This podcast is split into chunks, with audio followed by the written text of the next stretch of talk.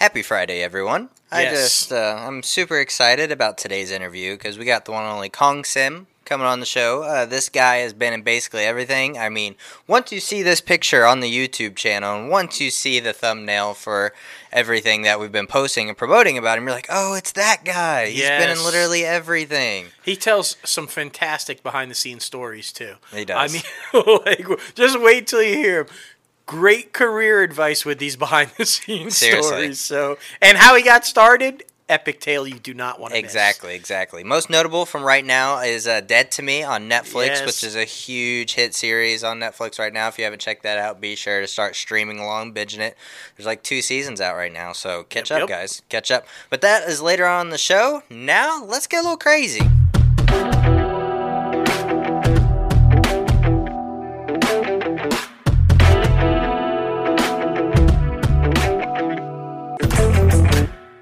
What's up, everybody? Welcome back to another episode of Inside the Crazy Ant Farm. Holy moly, we're on episode 128 this week. Yes. It's absolutely insane. We got two more weeks to go, and then we'll be on literally episode 130. I'm telling you. I'm telling you. I'm excited about this one. This is a good episode, though. Our big Labor Day episode, if you will. Right? Labor Day weekend Yeah, episode. Sure. Seriously, seriously. But before we do anything else, before we do anything else, we have to thank our fans out there. Yes. We appreciate you guys because we ranked number 12 out of 50 on the Hot 100 or Hot 50 podcast. Yes. Oh my goodness, for Podcast Magazine. We are so freaking thrilled about this. We couldn't have done this without you guys uh, streaming along every week. We just appreciate you guys so much. I mean, it's epic to debut on the list at number 12. right? Like, we jumped past all them other. It's just number 12. Yeah. That's an epic debut, guys. So, whew. Yeah. Thank you. It's epic, Thank man. you. It's super I mean- epic. But you guys know by now, your host with the most, myself, J-Lo Fantastic, and the one and only Mouth. What's up? Oh boy, oh boy. We got some industry news, of course. Disney got a lot to talk about this week. Mm. Yep, That's yep. why you see, at least if you're watching the YouTube video, you see the Disney Funkos. But of course, of course, we got some Warner Brothers. We got some CBS Viacom, Oh, yeah. Viacom Oh, yeah. CBS. Uh, stuff that literally broke today on Friday, September 4th. Uh, Mulan is out now, uh, so if you guys want to check that out, be sure to do that uh, for that 30 bucks. Uh, Mm. but we'll, we'll talk about it a little bit later. We'll talk about it. You can wait uh, a little bit longer, and it'll be free. Uh, but you know, you know. Uh, but before we get that started, you know we got to plug our merchandise website, crazyantmedia.com. Be sure to head over there, click on the merchandise tab, go down to shop now, and start rocking the latest and greatest Crazy Ant Media gear. We just had some more people buy some items from the website. We appreciate you guys so much. We got an honorary crazy shirt being shipped out here soon, and I Awesome. mean, I just love it, man. I love seeing people wearing our designs and rocking the Crazy Ant Media logo, and just it's amazing to see. It's amazing to see. It is. So, so we got y'all voting us into the, the 12th spot on the top 50, the hot 50. You're buying up the merchandise. You're listening to the show every week. You're following us. We- eh, That's not all. it's not all. We got a, a big contest, end of summer contest coming up. We got a little, mm, it's going to be a Yeah, biggie. buddy. Details are going to be, we're going to release the details soon. And trust me, guys, this is one you're going to want to follow and sign up for because the prize is pretty damn epic. Especially if you're an up and comer trying to break into the entertainment industry. We got some stuff that is invaluable, man. Yes. Absolutely invaluable that will just put you ahead of the rest. It's an amazing thing. There it is. There it Details is. There it is. Soon. But uh, we got to bring it down a little bit because that Mm. broke something that broke last Friday after we recorded the episode. Um, it's absolutely insane. Uh, Chadwick Boseman passing away at the age of 43 after a four-year battle with uh, colon cancer. Yeah.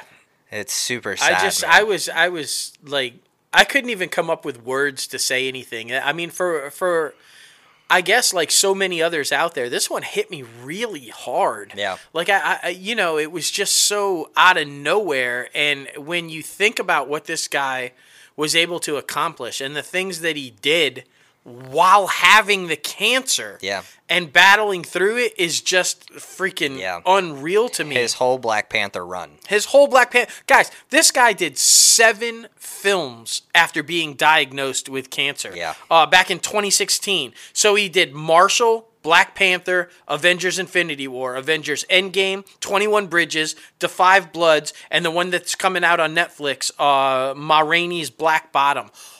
All while battling cancer, going through chemo, having surgeries. All I mean, it's just mind-boggling to me Yeah. that this guy. They said apparently in this last one he was in excruciating pain Mm. and kept it to himself and and and through it and um just wow.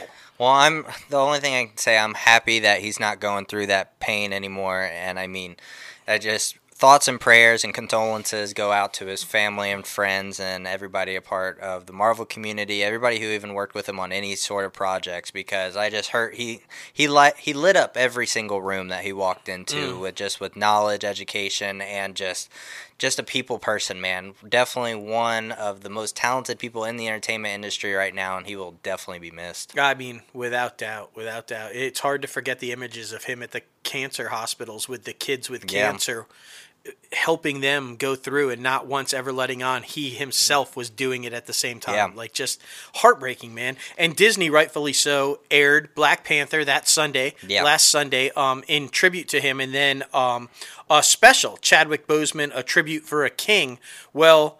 No surprise here. 11 million viewers tuned in that Sunday, giving the network some of its best rating it's had all summer Makes and sense. delivering the strongest performance for any feature film on broadcast television since Frozen back in 2016. Dang. Um, so if you missed it, do not worry. It was it was a really touching, really heartbreaking tribute to watch, but a, a really good tribute by ABC News. If you missed it, it's on Disney Plus right now. So Yeah. if you're a Disney Plus subscriber, you can check that out. So Definitely, definitely. And I mean, bringing it back up, bringing it back up. Speaking of Disney Plus, uh, what we teased a little bit earlier at the beginning of the show. That's right. Starting today, Disney Plus subscribers will be available to purchase the premium package, the premium access, as they say, Yes. uh, to Mulan. And of course, we've talked about it multiple times before.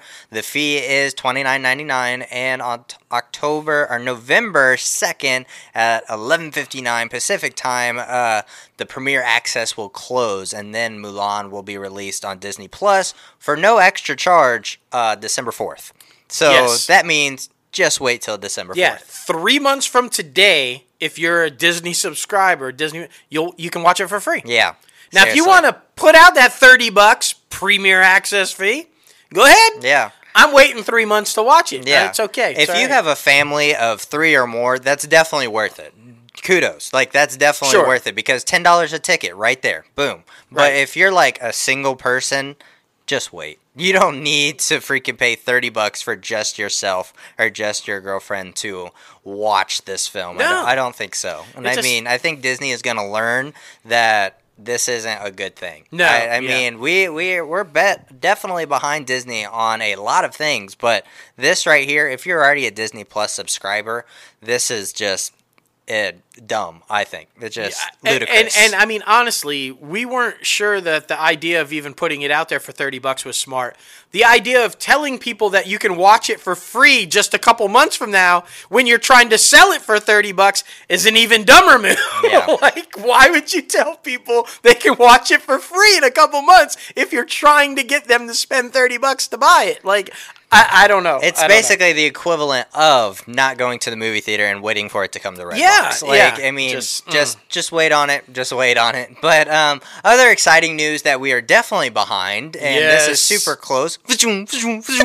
Freaking October 30th is going to be the drop date for season two of The Mandalorian. Yes. So super excited. We talked about before shooting had already wrapped on season Yep. two uh, before Corona hit, and now they're already underway for season three. This is what I'm talking about. This is what they are providing to the streaming content that no one else is. They are putting out original content at a decent rate. Netflix takes a year and a half, two Mm. years before putting out another freaking season of like The Crown or some shit. But Disney, Disney Plus is doing it right. I That's mean, right. it fucking this is so smart. This is a way to definitely get ahead of the game when it comes to the streamers. We all talk about all the time that they are competing with Netflix. They are the one to chase right now, but they're going to catch up quick if they keep doing shit like this. Exactly. And, see, there's the reason right there. Wait until next month. Get your Disney Plus subscription, watch Mandalorian season two. Then you got what, like 58 days before you can watch Mulan Right. for free. You see, it's that simple. It's a win-win. Yeah, yeah. You know, it's like Disney is a roller coaster this this week. Yeah. we're really pumped about Mandalorian, and now we're going back down again. Not so pumped about why are they making a, a live action Haunted Mansion? Uh, yeah, yeah. Right. Because Pirates, I, I mean, okay, Pirates did awesome. It was a huge franchise. It Yeah. was brilliant. But Haunted Mansion? Right. What? What? When I think of Haunted Mansion, I think of uh, that Eddie Murphy movie when they, Yeah. they move into like the house and shit, which Yeah. was subpar at best. So, eh, You don't Eh. have to make a movie out of every ride. you really don't. You don't. No, I'm just- it's I'm- okay.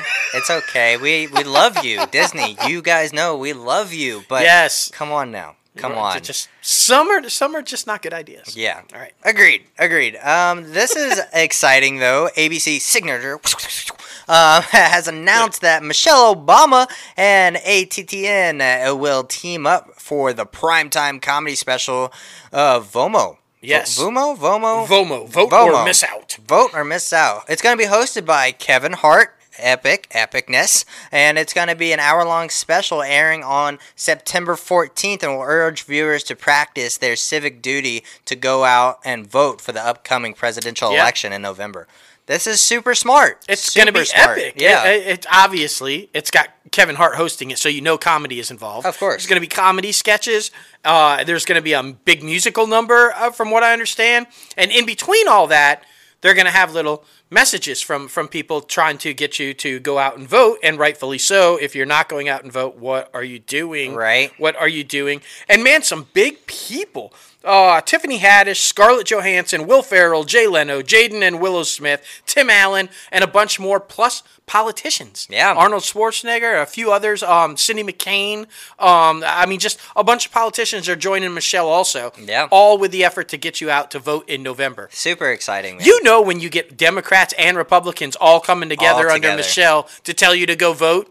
We're in a bad spot. You you We're in a you, bad spot. You know where they're trying to tell you not to vote for. Yeah. I'm just you know. Yeah, and by the way, you can't vote twice. You can't vote in. You in. can't vote the, twice. You can't mail in a ballot and then vote. Go and No, vote. no, not in North a Carolina or any other state. Like, Ever. ever. Like, just, just- you can't do it. Jesus. Ugh. But uh, this it just shows. I mean, like we talked about before, when educating people, entertainment, go through the avenues and revenues Yes. of entertainment, so people can get educated by things. I think that is the best possible way. exactly. I know where he can end up though after he's voted out in November. No, I hope Yeah, not. yeah, no, I, I, I mean, I I, really don't wanna see him I know, but I think it's gonna happen.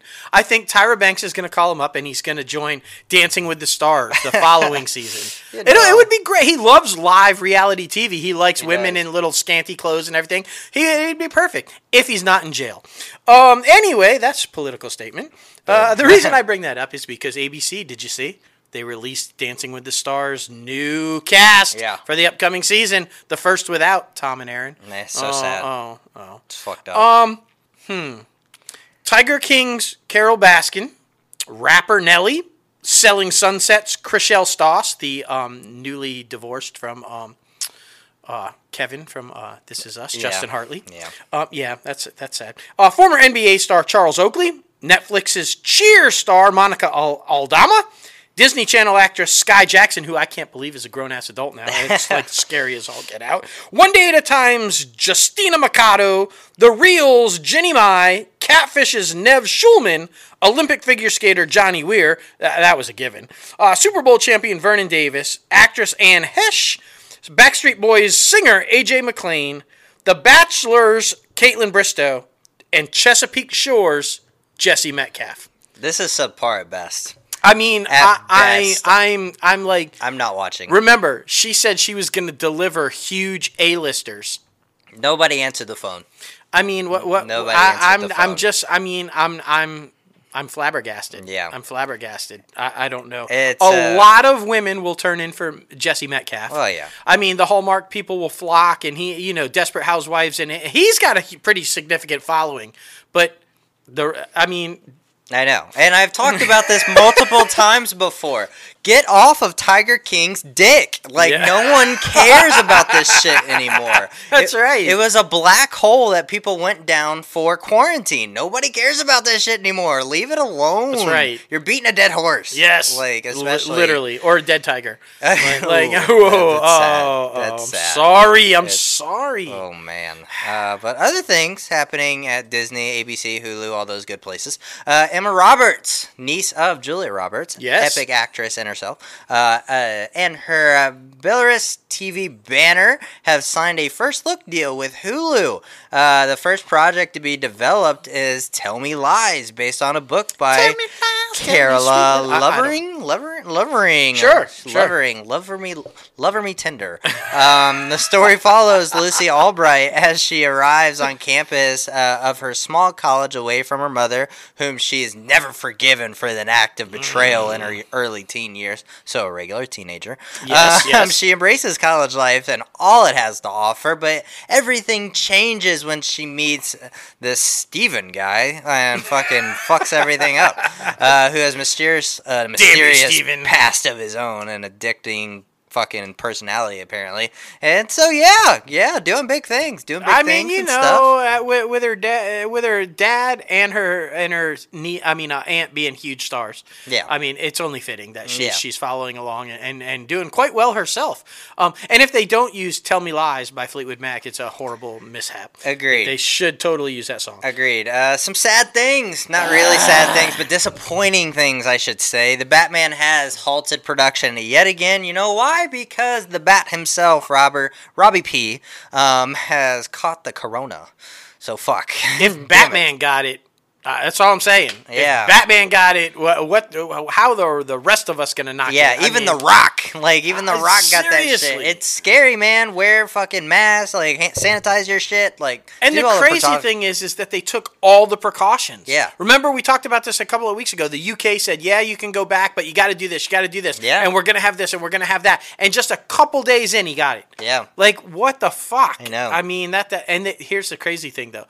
They still have three months of filming to go. Jesus. I mean, they were seven weeks in, so they got us a badass trailer. I love that trailer, but they still have three months Yeah. to go, and so they're still hoping to have it done by the end of the year. Yeah. But I don't know. Hopefully, it's just the two weeks of haltage. Um, but if so. it, if it's past that, man, that would that would push some things back and do some more rearranging to the calendar. I feel like so the release calendar. Yeah. So we Yeah. shall see, man. Wear a mask. Exactly. Come on, let's get this thing under control. Exactly. But Warner Media is attempting to drive up the HBO Max subscribers by offering a 20% discount off their regular price of $14.99. And it's starting today, you know, like four days after we signed up. Uh, Yeah. but whatever. I'm a little upset with that. Yeah. But I, I, mean, signed up for HBO Max because I'm trying to give them the benefit of the doubt, right? They gave me all that trouble with AT and T. You have it, you don't have it, you have it, you don't have it, right? I sign up, and on the day of my bill, they offer me a, a free month. yeah. After I've paid my bill, now twenty percent off. After I've paid my bill, what the fuck? I know.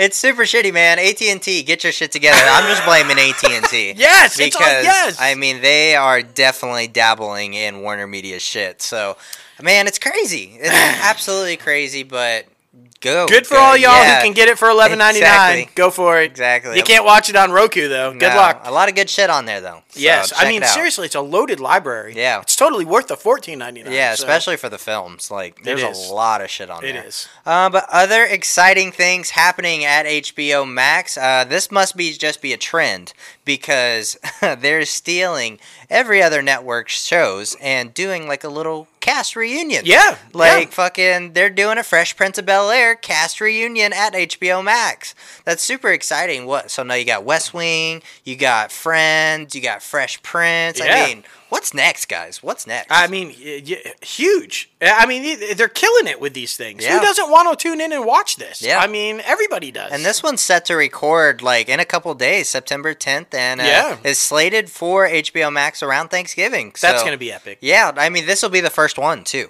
so we'll we'll get to see like the format kind of because I mean I mean is it just going to be like a roundtable conversation talking about the show or like Q and A? Like you know I'm I'm intrigued to be honest. I mean I, we know West Wings they're going to be like redoing an episode. right, yeah. So I mean, for ones like this that they're just bringing everybody back, what what's it going to be like? It's got- uh, yeah. I'm real curious myself. Uh, one thing's for sure, it'll be epic and um and sad because you know unfortunately Uncle Phil won't be Yeah, there. that's super Um, sad. so it was a touching tribute when they all got together to pay tribute to him. So Yeah. I would assume that would come up in this special. Right. You would Rest think, in peace, James Avery, man. Yes, Super Look, sad. man. It just brilliant actor, brilliant actor. I definitely, definitely. that, mm, Other things. yeah, I mean, this one's interesting right? though. Like, why? we talk about it all the time, right? Like the the conversion of gaming, not gambling gaming, just gaming ga- gamers gaming gaming. Woo!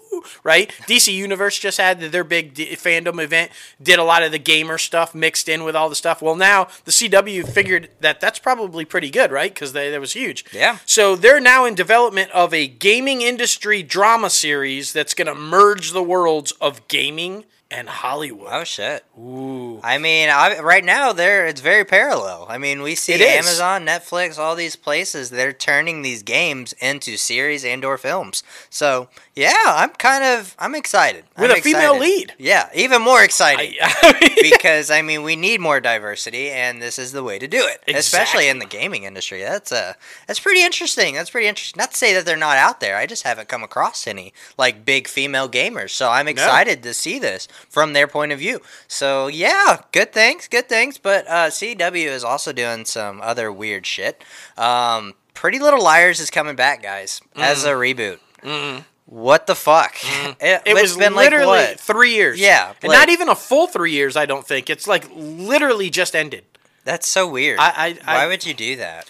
I, I don't know, and and and even more so, it's a reboot that's going to have all new characters and an all new storyline. It's not even going to be like that rebooted. Yeah. it's just going to be a different take. We don't know if the original creator of Pretty Little Liars is even going to be involved in it. Right, at all. Um, we we we don't know. Yeah. and right now it's just being developed, and they don't even have a network for it. Although really strong rumors are indicating that HBO Max, since they're affiliated with Warner Brothers Television, who's making it, and CW is going to be its home. Um, I don't know if this is some sort of a weird, twisted. Remember when um, the uh, uh, Sabrina? They Yeah. said it was might make its home. It maybe it's just some sort of a backdoor deal. Yeah, maybe kind of a. I, I don't. I don't know. like- but I just don't think it, you should do it. Yeah, and I mean, you got the Riverdale creator attached uh, for to this thing. Yeah. So I mean, yeah, I just don't understand why they keep doing this. Come up with new ideas, guys. There's freaking all these different people out there that have content that they are willing to provide to you. Exactly. So and this one literally just died. Yeah. I mean, it was like give it some air, man. Let it let. Ah. I know, super crazy. Oh, this is exciting. This one's really exciting. Yeah, Turner Classic Movies is set to air a 14 part documentary, Women Make Film, and it's going to be an exclusive look at female filmmakers worldwide and their work throughout the cinematic history. Yes. I'm super excited about I this mean, because, I mean, we talk about great male directors all the time unintentionally, but we need more female directors to to be exposed to. I mean, Patty Jenkins and I mean, like, you know, Ava DuVernay, like, all these good people that I feel like deserve more light than what they are getting. Absolutely, absolutely, and Oscar winner Kathryn Bigelow. Yeah. she, she kind of broke the ceiling with the, with a female director to get an Oscar, and she's going to be heavily involved in it. Yeah. Um, and the first Arab woman, Mahufti Talati. Yes. Mufida Tahadi. I'm so sorry. I, I- I don't really. I'm trying really hard to pronounce that name. But she was the first Arab woman to direct a full length feature film. So. That's I mean, it's going to go like all over the world highlighting female Yeah. filmmakers. So that's badass. And I mean, especially with one of the narrators is Jane Fonda. I personally love Jane What? Fonda. Yeah. She's fucking great. So and Thandie Newton, and Thandie Newton. who's badass, right? And I mean, Exactly. just like So many great things, man. So many great things, but some surprising things that are happening. Shocker. Like literally just happened today is super surprising. A super successful show, by the way. Yeah. I'm talking about CBS Viacom's or Viacom CBS. I always do that. Yes, you do. Um, um, Mom. Mom. Mom is a huge show right now. You know, Anna Faris and Allison Janney. Well, guess what? Anna Faris doesn't want to do that shit anymore. she just was like, deuces, I'm out. Like, exit stage left, fuck y'all. Like, apparently, ahead of the show's eighth season, uh, news of her exit comes just days before the beginning of the production of season eight. So I'm guessing that writer's room is going crazy right now. Yeah, I mean they're ten days out from the cameras rolling. Yeah. ten days out, and she's like, mm, "I don't want to do it anymore." Yeah. I'm gonna see you later. Ten days out, like, what do you? This show is literally about the mom and daughter. Yeah. You take the daughter out, like, mm, And I mean, it says that she wants to explore other opportunities beyond the show. Do we remember Overboard? Overboard was not good. Mm, the one that came out like two years ago, three years ago, the fucking the, The remake, yeah. it was it was not good. I mean, I like Anna Faris. Don't get me wrong, but the projects she's been put in place to do haven't been good, except for Mom. So I'm just saying. and they don't even know how. They, they you know, uh, they've said Chuck Lorre said they don't know how they're gonna write off the character, but it will definitely happen in the first episode. No, it has to. of Like, season eight, you know. and they're going to address it and then move forward. But all I think about is t- Two and a Half Men, another Yeah. Chuck Lorre show where there was a quick exit of one of the stars, and it just wasn't the same. It wasn't. I mean, go out on They top. tried. You know, They I don't tried. know if there's contract, like you're you're stuck with the contracts or whatever, but find a way out and just ditch, Yeah. Man. I just I don't know. It sucks. I know my mom is gonna be upset about this because she likes mom. So Yeah, it yeah. sucks. It sucks. Uh, but more or other things happening at you know Viacom CBS. Haha. um, the third season of Star Trek Discovery will introduce uh, the first non-binary and transgender characters into the Star Trek franchise. yes, That's super exciting because I mean we've seen like Marvel, DC, everybody underneath the sun starting to do this, especially to establish franchises like this, like uh, Star Wars as well doing it. So I'm super ex- pumped for this. I mean, shows more diversity. I'm glad the studio system is getting behind this movement to where everyone is loved, everyone is accepted, and everyone just wants to make money. Yeah, and, and you know I think uh, that that Viacom CBS saw the huge success that they had with Taylor on Billions. Yeah. on Showtime, and they're like, okay, That was a hugely know? popular character. Uh, hugely, and and I feel like that kind of opened the door to say people will accept this. People are okay with this, and and Yeah. let, let let's move forward with it. Yeah. So it's gonna be exciting. Uh, Yeah. Blu Del Barrio will uh, make their screen acting debut as the uh, non-binary character Adira. Uh, and then uh, Ian Alexander will play the transgender character Gray, Hmm. empathetic, warm, and eager to fulfill his lifelong dream of being a trill host. Nice. So yeah, I'm excited. I love the show. I've always thought it's a brilliant show. It's a great cast, and these two editions are going to be epic. Yeah, I agree, man. I agree. And other things happening. We've been talking about the Scream reboot. Uh, another freaking people being cast. More people being cast. Jack Quaid. Yeah. Um, and he's attached now. It's unclear who he's going to play, but I mean, he's attached. This guy is like the busiest guy ever. Speaking of Star Trek, he's on Star Trek Lower Decks. Yeah. The Boys 2, season 2 just dropped. Star that. This guy's everywhere. He is. I mean, good for him, man. He's kicking ass. Yeah. Go Jack. Super excited about that man. I mean, he came out of nowhere too. In my He opinion, really did. I I never saw him before the boys, and now he's literally everywhere. Yeah. So kudos, man. Kudos. Um, other exciting news, but I mean, we only fucking knew this shit from the beginning. Exactly. But whatever.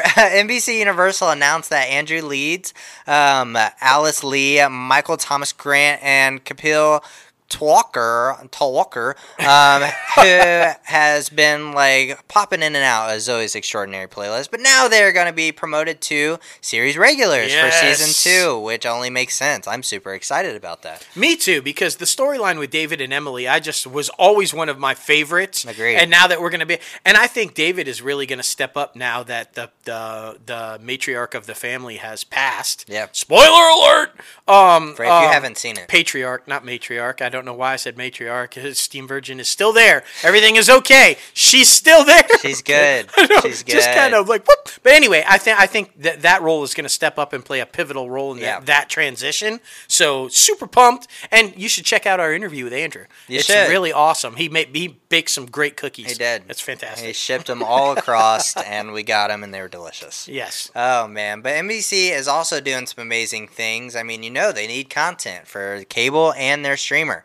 Uh, so they have put in development a father-daughter murder mystery drama from Blindspot creator and executive producer uh, Martin Gero and executive producer Alex Berger. Uh, the drama will focus on a dodged young reporter um, who witnesses a murder of of his sister. Oh shit! Yeah. Uh, and then launches an investigation to find the people responsible, enlisting to enlisting help for her estranged from her estranged father, and like a legendary and reclusive investigative journalist. Yeah, I, I'm a huge fan of Blindspot, so I think this is going to be great. Yeah. I mean, uh, these guys are brilliant, and they're and they're really creative, and they think outside the box with their storylines. So I, I'm excited for this one. definitely. And any father daughter drama, I, I'm all down for. Yeah, I, I love right, that shit. right. I love that shit. All right. This one is crazy. This one is crazy. We were talking about Riverdale, right? Like, like okay, Marisol Nichols. What? Are you ready for this? Are you ready? Marisol Nichols from Riverdale. Yes, that one. She recently revealed that for the past six years has been working undercover with agents from the FBI, Operation Underground Railroad, and local law enforcement hunting child sex predators. Damn. What? Yeah. She served as apparently the bait in these sting operations. So, um, She's a badass. yeah, like so much so that Sony's like, let's do a show about it. Right. I mean, so they're developing a television series based on her story of an actress working undercover taking down child sex traffickers. Yeah, that's super fucking epic because that's a huge thing right now that not a lot of people talk about. So, yeah, man, definitely expose it. Who Let- knew? Talk about the gray. Let's talk about the gray. Yes. Love it. I mean, Sony's actually doing some things this week. We're super surprised. um, Adam Driver is set to star in Sony's 65. Uh, pilot uh, plot details for the original story are being kept under wraps at the moment, but unknown when the film will undergo production as well. But they got Adam Driver. That's so- right. So Sony's very concise and to the point. Adam Driver's going to star in our film 65. That's it. We don't we don't know what it's about. We don't know when it's airing. We don't know anything, but he's in it. Yeah. So, all right. Good for you, Sony. Good for you. Exactly. Exactly. Hmm. You excited stuff. about this Oh yeah, one? fucking because Philip Seymour Hoffman was a badass. Yes. But now his son Cooper Hoffman and singer songwriter uh, Alana Haim uh, was signed to join Bradley Cooper and Benny Safdie and the Paul Thomas Anderson's 1970 San Fernando Valley feature set at MGM. We talked about this one a little bit earlier. We did. Um, but yeah, I'm super excited about that because. I I've honestly never seen him in a film, and does he got the chops? Yeah, this got- is his actual, uh, from what I understand, acting debut. Oh, then so there we go. I'm super excited then. with Bradley Cooper. I mean, talk Yeah. about a mentor to bring you in, right? Right. And then your father was Philip Seymour Hoffman. I mean, come on, this guy's got to have chops, right? Hell yeah. Woo. Okay, we're Yeah. gonna follow that one for sure because Oh, yeah. that just sounds like it's gonna be an epic. film. Definitely, definitely.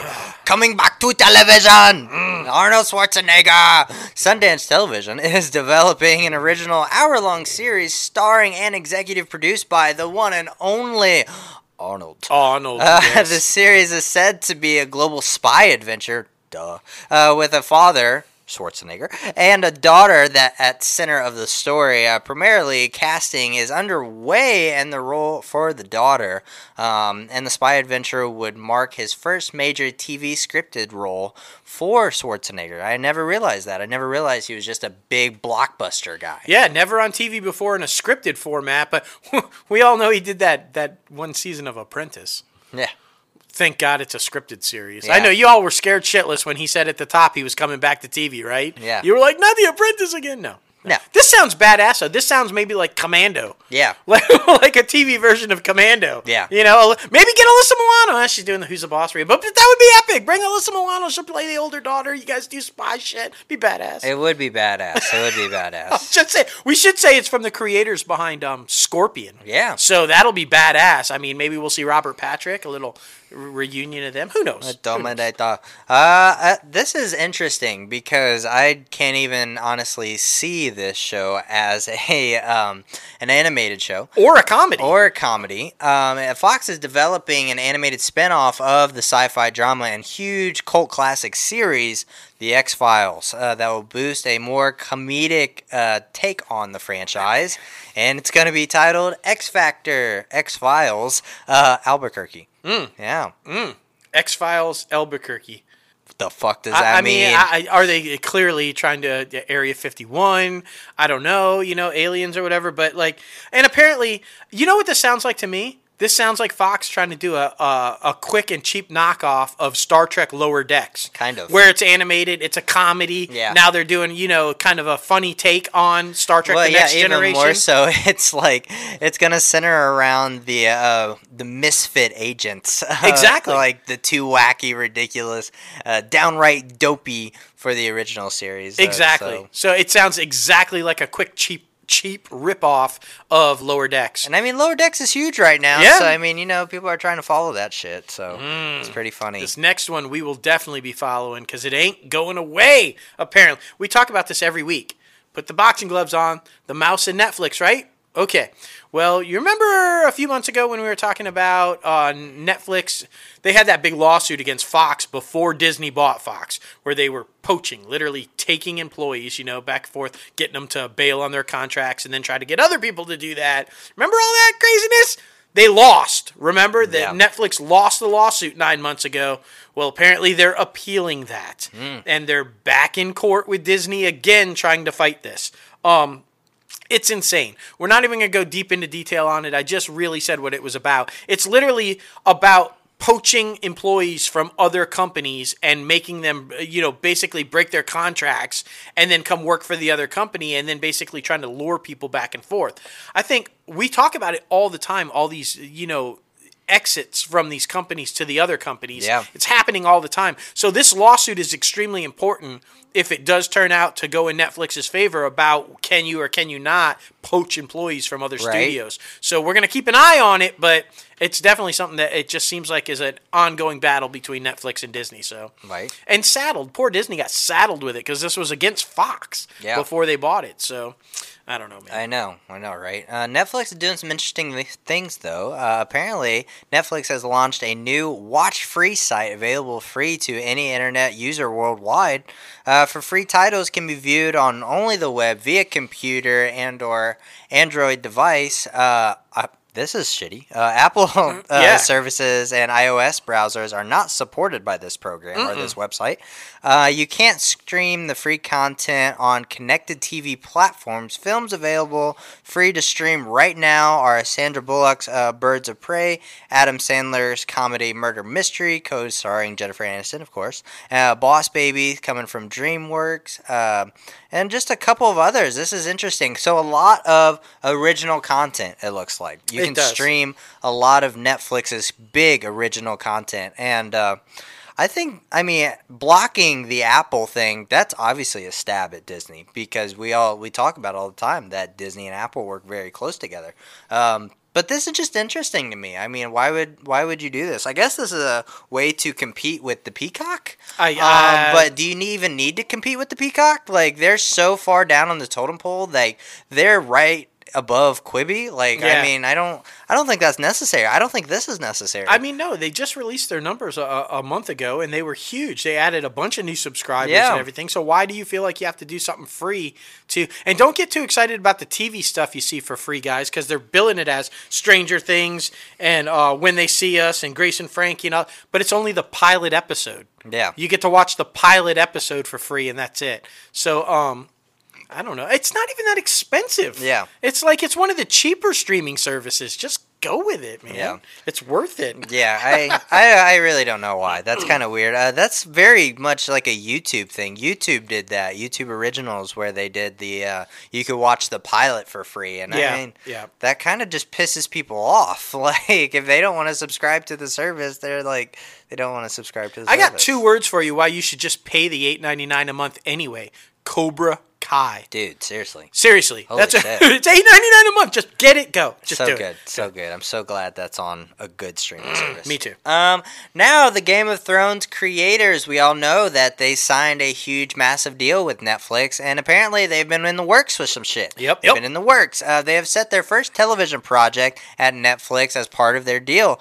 Um, it's gonna be a drama they'll write since they're um. Leaving HBO, their tenure at HBO left, and they have adapted it from the Chinese sci-fi novel uh, book trilogy, "The Three Body Problem," the story of humanity's first contact with an alien civilization. Ooh, interesting. Um, and it looks like Rian Johnson. Everybody knows Rian Johnson, so you might love him, you might hate him, but he's on to produce, and as long as along with Alexander Woo and Rosamund Pike. Yeah, she's making the conversion, I guess, behind the camera. Yeah. That's kind of cool. It's very exciting. Badass. Yeah, definitely. Um, and another poach, kind of, uh, not an executive, Mm, but a poach of creators.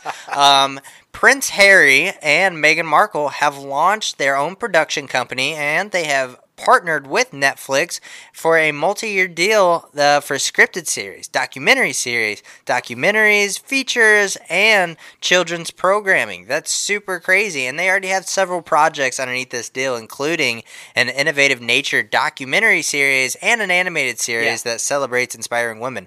This is surprising to me because fucking Meghan Markle just put out that elephant documentary on Disney Plus. Yeah, and and you know they were first negotiating with Iger back in the day. but Yeah. I mean, I guess they're not too upset with how they were. Um, the the family has been portrayed on The Crown. You Yeah. know, Harry and Meghan are never going to be portrayed on the show, but I guess they were okay with how the family was. Yeah. So You know. so now they really have the crown at Netflix. They really Uh, do. or or at least you know lineage too. Yeah. lineage too. You know, you know. oh man, but Jamie Foxx and uh, Teyonah Parris, uh, Parris, or I'm you guys know I'm awful Yeah. with name, uh, have signed to join previously announced John Boyega and Macro and Netflix's upcoming sci-fi film, They Clone Tyrone. Mm. Mm-hmm. Super exciting. Uh, Netflix. Everybody knows that this one was a huge bidding war, but what what films are not a huge vid- Yeah, bidding right, war right now for the streamers? Um, and Netflix won out on it. And the pilot follows a series of eerie events that thrust an unlikely trio, uh, Boyega, Foxx, and Parris, um, onto a trail of uh, government conspiracy theories. Oh shit! Mm-hmm. Oh, so that's exciting. Yeah, and Macro man, they are killing it. You know, behind Raising Dion and like all these things that that were out lately, dude. They're just like whooping ass, Yeah. signing deals with everybody. So good for them. Yeah, and fair- apparently Jamie Foxx is their golden boy right now. Uh, yeah. I mean, they just ordered another comedy series starring Jamie Foxx titled Dad Stop Embarrassing Me. It's going to be a multi camera comedy series and inspired by Foxx's relationship with his daughter. Mhm. That's so super exciting. And it's the series is also going to star uh, David Alan Grier and Kyla-Drew and Porscha Coleman and Jonathan Kite. yes. Yeah. Yes. I'm surprised it's not starring Corinne. right? If it, it's a father daughter show about their relationship, Why wouldn't she's you an just- actress. Yeah. She's an actress too. So they, they could have started it together. It would have been great. Yeah. I don't know. But, you know, yeah, he's definitely their golden boy right now. Exactly, exactly. But you know, all this shit is great, but at the same time, it's not.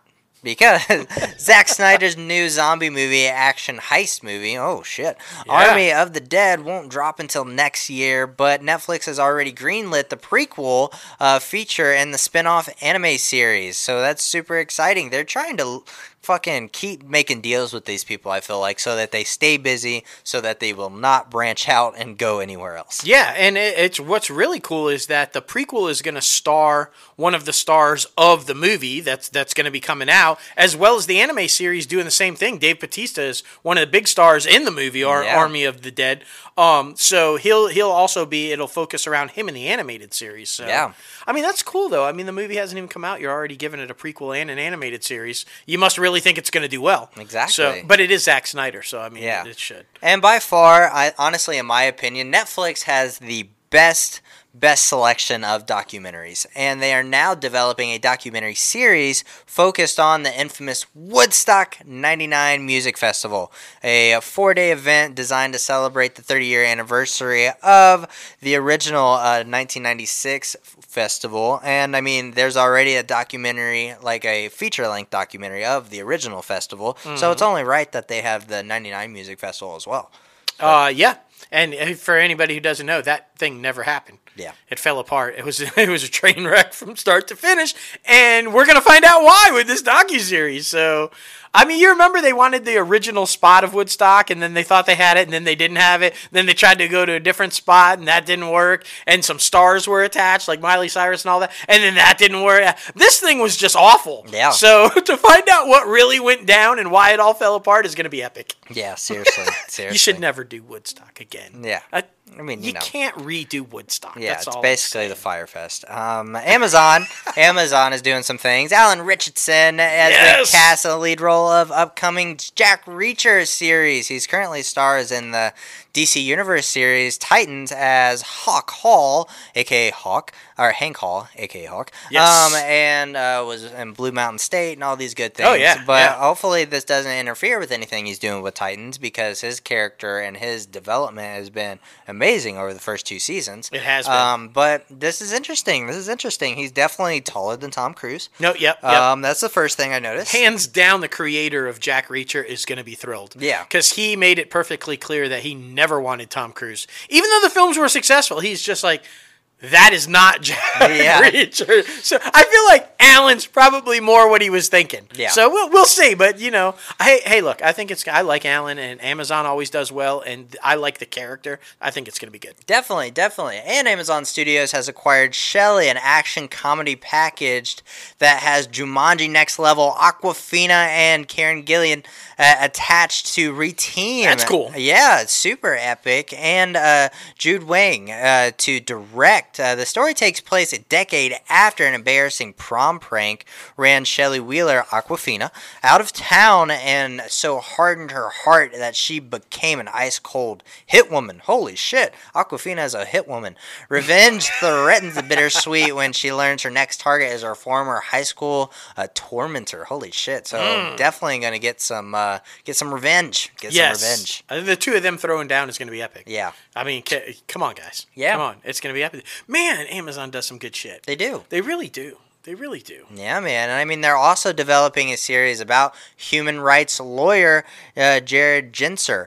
Uh, with Orlando Bloom attached to executive produce. I mean, everybody knows uh, Carnival Row on Amazon Prime is doing really well with Orlando Bloom, Yep, so this makes sense. The Untitled series is inspired by Genser and his firm. He and his team worked to free prisoners of Kunsen, co- uh, human rights prisoners in high risk areas throughout the world's most difficult hot zones, which is intense, man. It's. Yeah. intense. I mean, that's cool. Uh, That's a good first project for Bloom under the deal. Yeah. You, as you guys, if you don't know, he signed a deal, and you should know because we talked about it.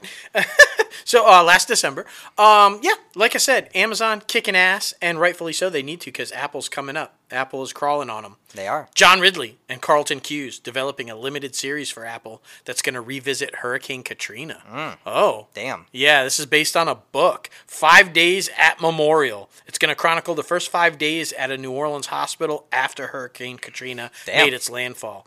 Floodwaters rose, power failed, the heat climbed, exhausted caregivers.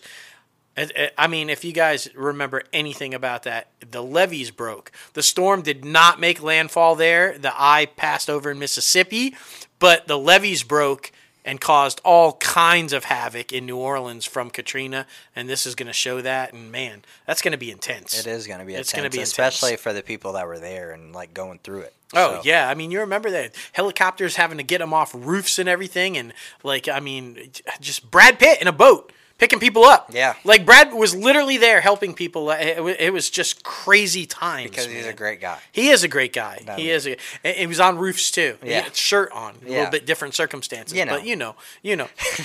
Mariah Carey. Yeah, Mariah Carey. she no loves to tran- Christmas. There's no way to transition. No, there was no a shirtless Brad Pitt to Mariah Carey. There's no easy transition there. There's not. We let's just say Mariah Carey loves Christmas. Maybe she wants a shirtless Brad Pitt for Christmas. Maybe. There's your transition. I don't know. I don't know.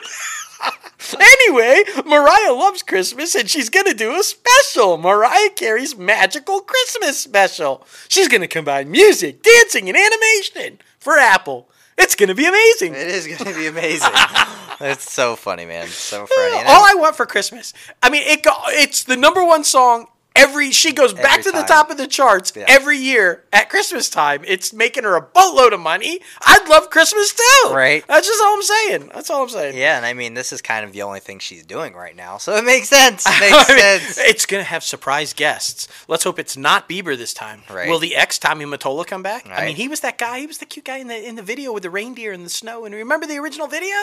the ex husband? Where's that guy? Tommy Mottola. You know. Yeah. You know.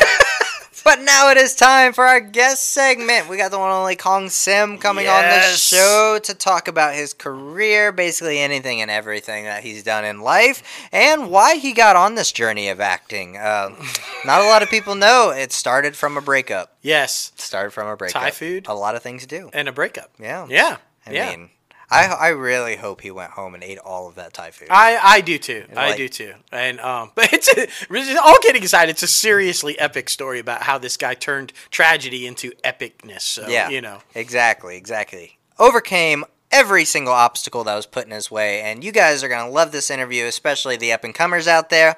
Well, here he is. Keong Sim, welcome inside the crazy ant farm, man. How are you today? I'm good. I'm good. I'm very excited to be on with you guys. Oh man, we're excited to talk to you too. So much going on, dead to me, but just this amazing career that you've had, all of these amazing projects that you've been involved in, man.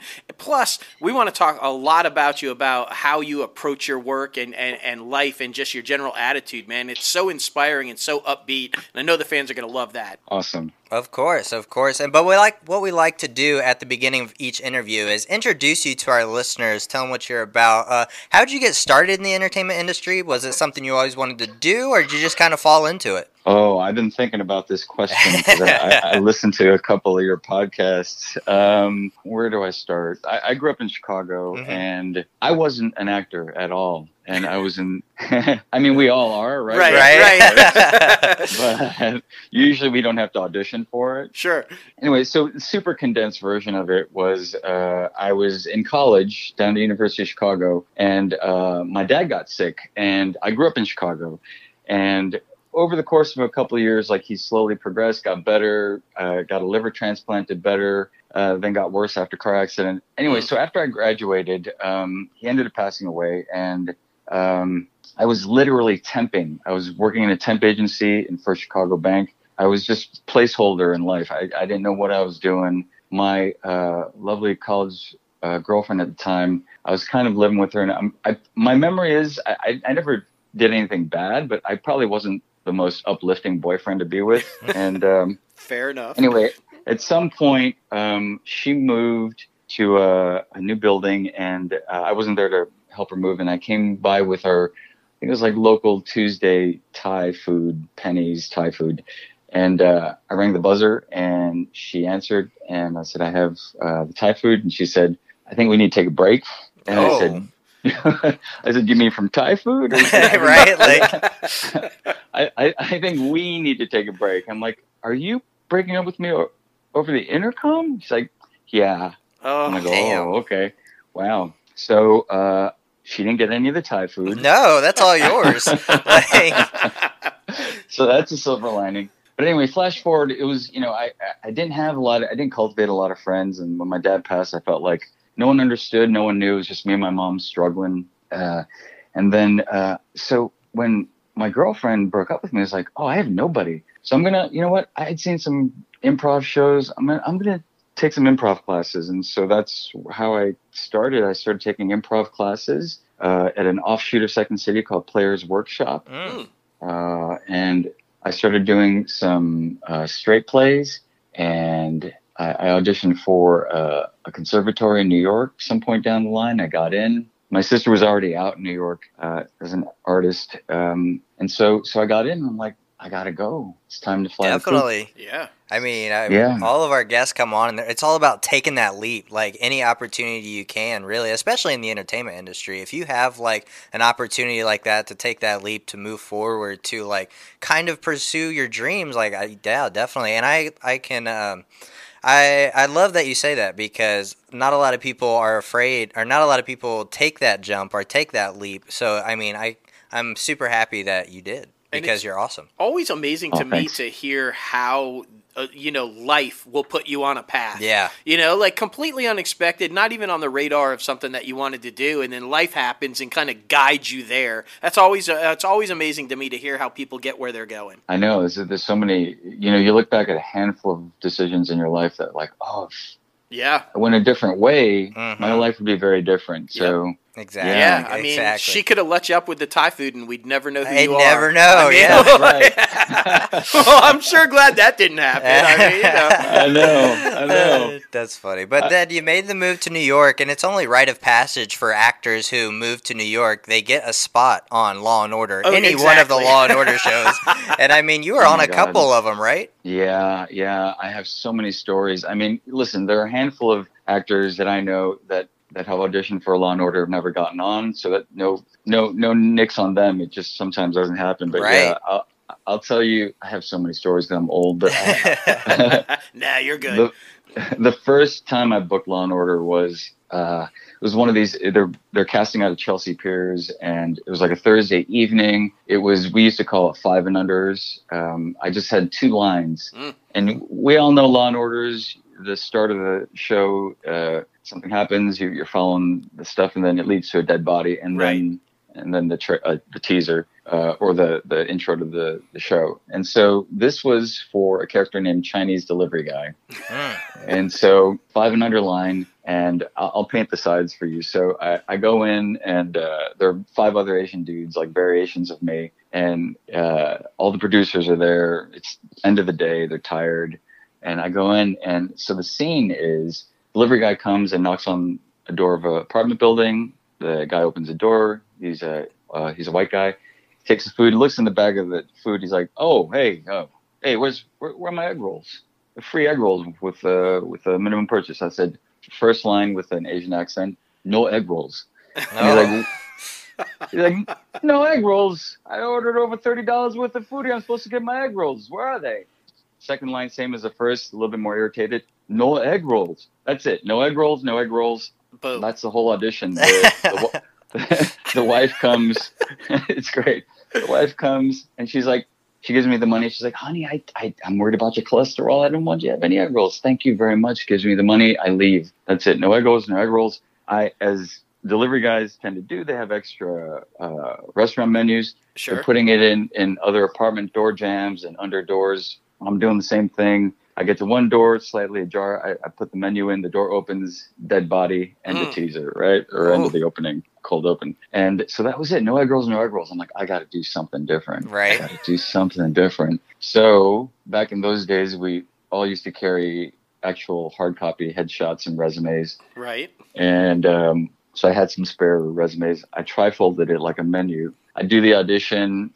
All the producers are tired. They're not really paying attention. And uh, casting director's like, "Thank you very much." I said, "Thank you." I walk out. Right after I close the door, I, I slip one of the extra resumes trifolded under the door as if it was the menu.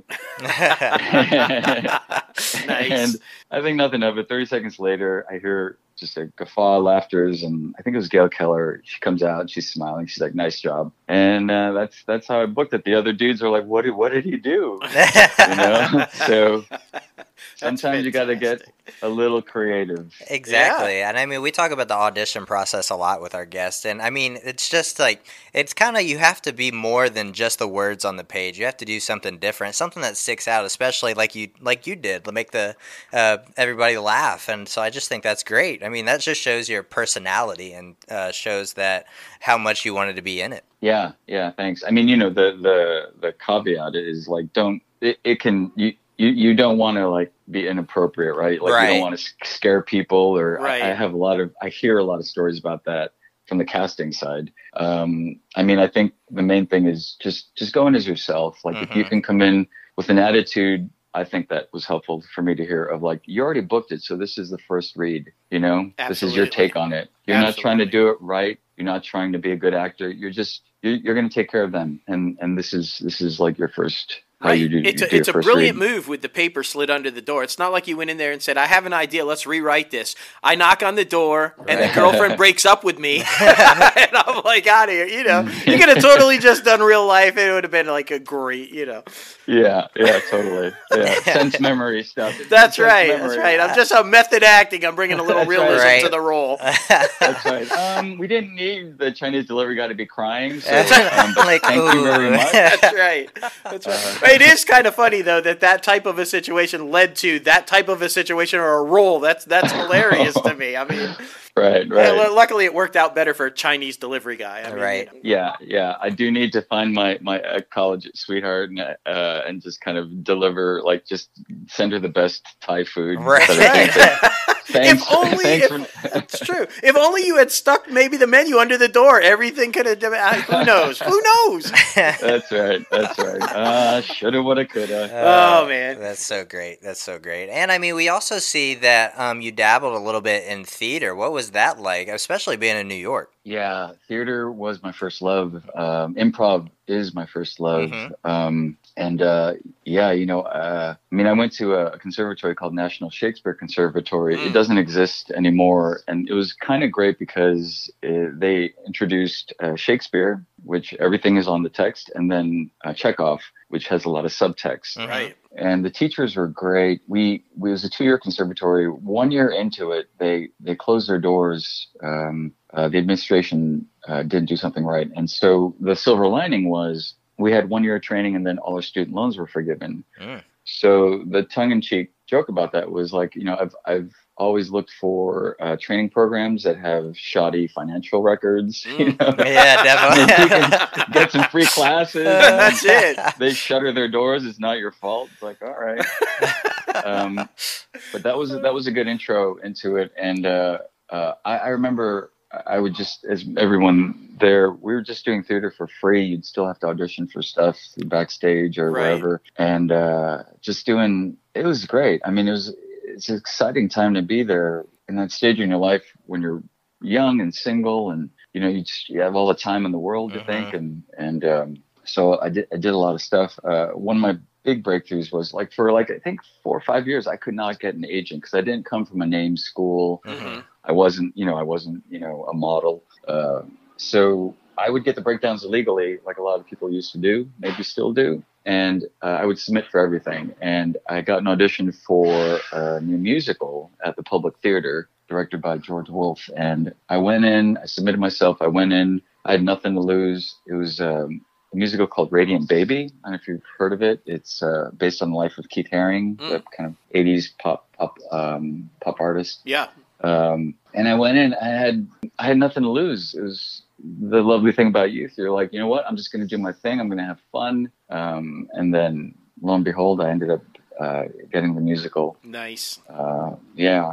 And do you Um, did you find the transition away from theater and into film and television difficult? I know a lot of people say that when they come from that theater background and you have to project yourself so much and you're putting yourself out there and you're you're, you're playing to the back of the theater. You know, when you get in the front of camera and it's it's all camera stuff, they they find it hard to tone it down a little bit. Did you find that transition that way or what?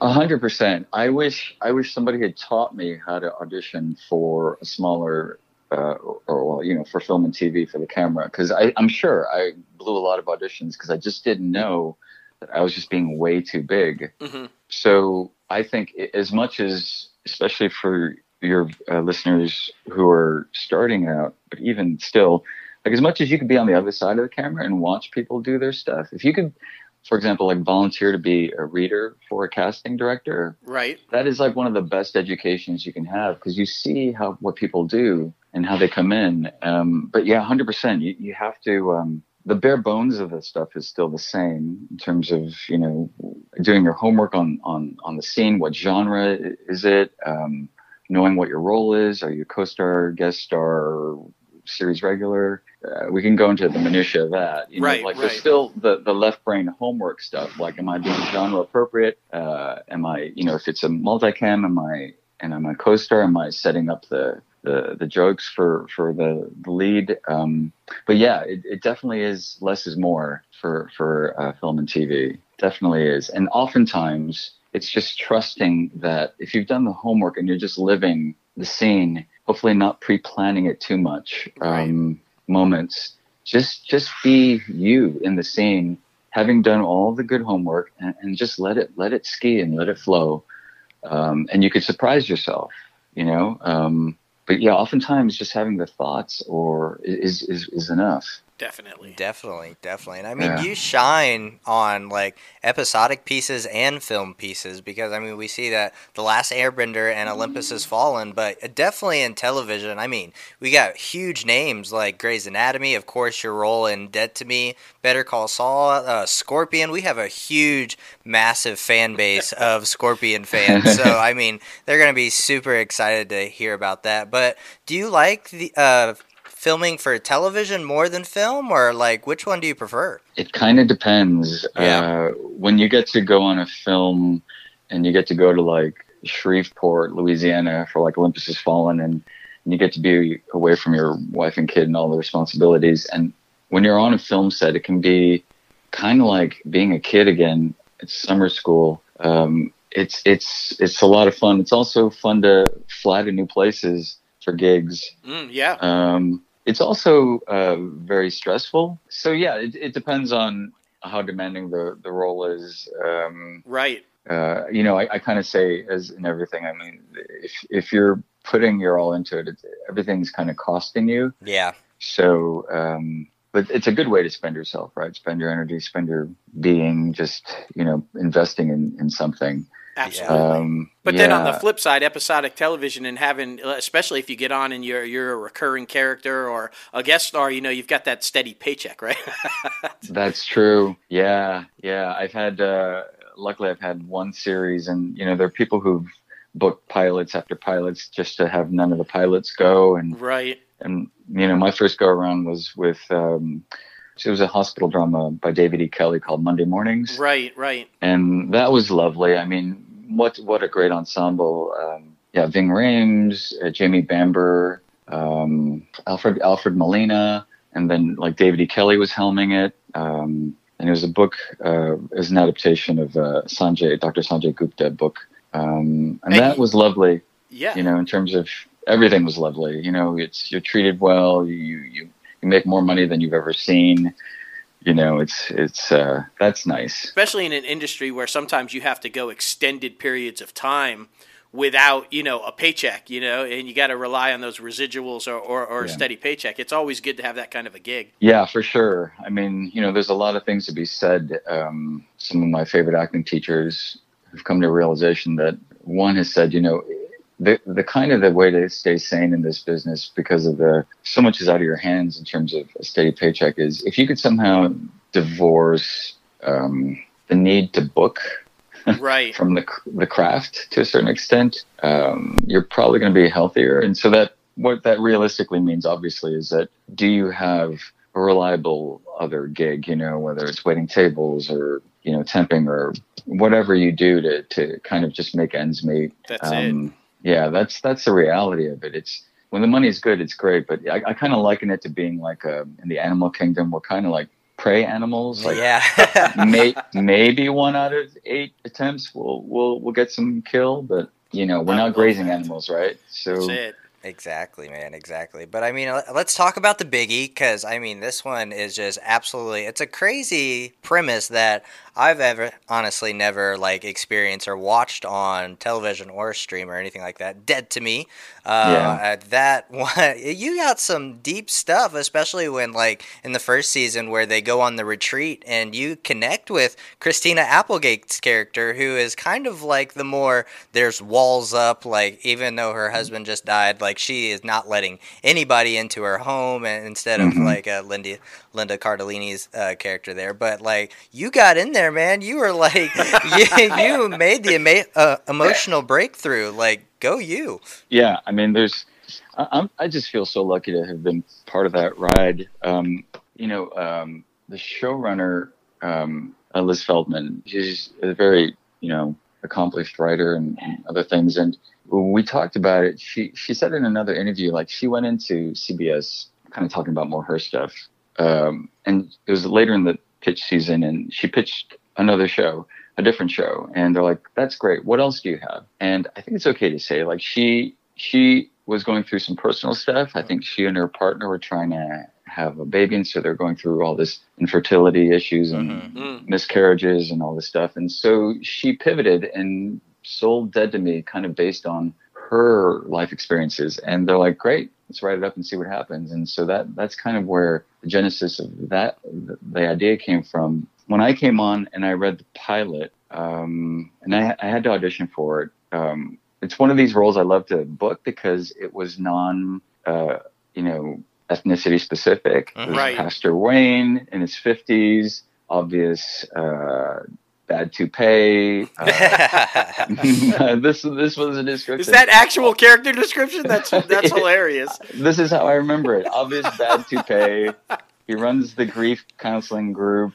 Um, he also, which didn't come out, but he also comes out as gay to no one's surprise. Um, that storyline didn't come out, and uh, so I was like, okay, so is there some comedy here? And it's a single cam, so you know, still good acting, but still, still there are moments uh, where it can be funny. And uh, we did the audition, and then I, I, I booked it, and I was happy. And we're down in San Pedro the first week, uh, everyone's meeting, and I had always had a huge crush with Linda Cardellini. ever since Freak- I'm Freaks right there with you, Geeks. Don't we all? Yeah. Oh yeah, You know? freaks and geeks and Velma, and I mean, you know.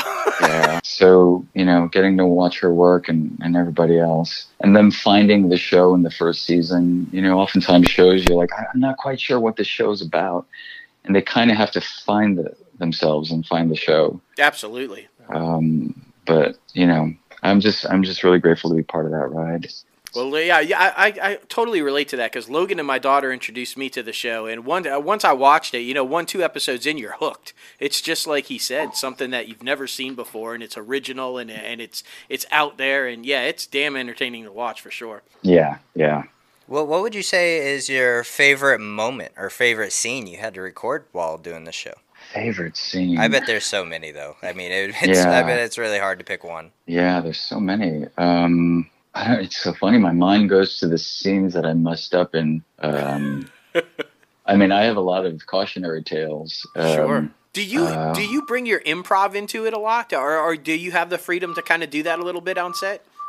Um, yeah, I if I can, I, I will. Um, I love it when I can do that, and I love it when when they do that. You know, the it, it really depends on on what the tone of the show is, and, and whether that's they're kind of open to that. Right. Absolutely. Um, to me, to me, always the danger of improv on, on set is um, when people are just trying to be funny for the sake of being funny, and it's not like character driven. Yep. Yeah. I, I think that could be kind of annoying. Definitely. Um, like if it's coming from, I, I mean, I'll, I'll tell you, eons ago, I, this was an improvised moment, unplanned. I did a little indie film called um, Flying Scissors. There- It oh, was a, oh. a pseudo pseudo mockumentary about the competitive world of rock paper scissors Mm. competitions. Oh. Right? Okay. cool idea. And, Right. Um, on the first day of the set or shoot, we um, uh, it was just establishing shot, uh, us entering the, whatever the hotel for all the competitors to meet, and uh, they're like, "All right, you're gonna be on a cell phone talking, and, and you're kind of upset, blah blah blah." And uh, so uh, I think the second AD gave me his cell phone, hmm and uh, I got so into being upset in the shot, I actually slammed the phone down on Oh, the no. ground. Oh. But thankfully, it, it the pieces pop back up into frame, yeah. so that's the take they they use. Uh, don't do that. yeah. Right, Don't No, destroy no, no. prop. Yeah. But and, and thankfully, I, I guess I didn't destroy the the the thing. But um, I'll tell you a different story. On Olympus Has Fallen, I have so many stories about that oh no, that's great. that movie because you know it's it's Anton Fuqua, it's Gerard Butler, it's Melissa Leo, it's Morgan Freeman. Hell yeah. you know it is it is like the dream scenario to be on Absolutely. and um there was a moment where uh, if you'd seen the film basically i play the south korean uh, prime minister hmm Mhm. i go to the white house and with with my bodyguards and unbeknownst to, to me if anyone hasn't seen the movie um, my bodyguards are the bad guys Yeah. Yep. so it wasn't it wasn't clear uh, when we went down to the bunker uh, that I wasn't part of them. I it wasn't clear in the script. So Anton was cool enough. The director was cool enough to like, hey, can we improvise something? Because right now there's nothing that indicates that I knew about it Right. and I didn't know about it. So he allowed us to improvise something, and it was cool because I think probably from this is a big game day thing. You know, we improvised some emotional stuff that was cut on the cutting room floor. Um, we also improvise something. This is more of a cautionary tale. Um, so I have a lot of them. No, no, Uh, that's what we need though. We because Exactly. we do have a lot of up and comers trying to bust in. So cautionary tales are always Yeah. valuable. So maybe the lesson of this is sometimes safety should dictate how much you're willing to do stuff. Uh, so that's a good setup so, right there. So Dylan McDermott, he he also played like a a U.S. politician kind of Secret Service guy, but he's a bad guy. Right. He's a turncoat. So we had, we improvised something where we didn't have you know stunt doubles for me or for him. So so we just technically needed him to somehow knock me down, and I needed to hit a certain mark. So he's like, "Well, why don't I slap you? Because that's insulting." I'm like, "That sounds great." That sounds we, we we we know how to do like you know a fake stage slap, right? Sure. So we let's practice it. We'll go slow. The the the lead stunt guy, I forgot his name. He's a lovely guy. He's ex Navy SEAL. He's he's he's helping us choreograph it. All right, so you're gonna slap me, and I'm gonna end up over there. Okay, great, great. We'll do it. Let's practice it slow a few times. Hit your mark. Slap. Boom. There. Great. Now let's got it. Look, can we do it? It's like, yeah, let's do it. And uh, they're like, is it okay? Are you cool with um, him actually still in actually slapping you? I'm like, yeah, let's do it. so the first take, the master shot, the first take, he comes, he slaps me, I, I hit my mark. Um, the uh, stunt choreographer is all pumped up. He's like, yeah, yeah, yeah, Keong, that's my boy. Yeah, great, great. They love it. That one's in the can. Let's do another one for safety. The second one or the third one, uh, something went awry. Uh oh. So Dylan accidentally cupped my ear Mm. when he slapped me, and so my eardrum ruptured. Oh. And you know instantly, if you've ever had your eardrum rupture, you're just you're hearing and Yeah. there's this pain. and so I finished the scene, the yell cut, and I'm like, hey, I think I think something uh, happened in my ear, I, and so I ruptured my eardrum. But they were able to use, I think, one of those earlier Oh. takes. Uh, Damn. I, I just love the yeah. Are you okay with him actually slapping you? Sure. Sure. Yeah, That's You're like, "Let's do it." dedication. That's commitment. Yeah, that's real So- commitment to the role. Maybe be okay with not getting actually slapped. That's or, right. you That's right. That is a T-shirt though. I want that T-shirt. Slap. You know. slap. Boom. Hit your mark. Like I, I well, mean, yeah, you know. yeah.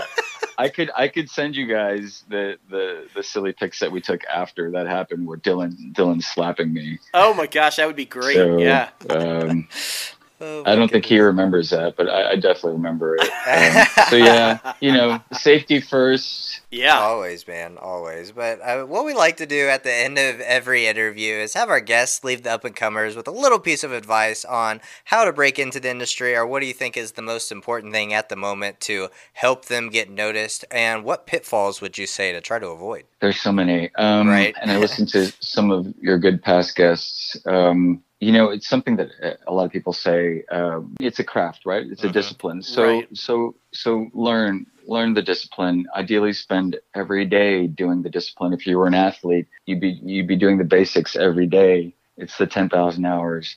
Um, learn learn how to audition well, uh, to act well. Um, find good teachers. Mm. Um, I like that. and I've had a lot of teachers. I tend to like teachers in general who aren't so ego based, Mhm. Right. who who aren't like I'm the guru and I have all the answers and all the other techniques and teachers suck. I tend to avoid that that Mhm. person, but do try to find some place that feels safe and nurturing, um, and find a teacher that kind of believes in you, um, because you're you're very tender and you know you're you're everyone's it's all the cliches. You're a completely unique person. You're going to bring whatever life experiences you bring so you want to be in a nurturing environment where where you could just learn to play and gently be called on if you're acting or if if, if it feels like you know you're you're you're you're not just being genuine. Um, Absolutely.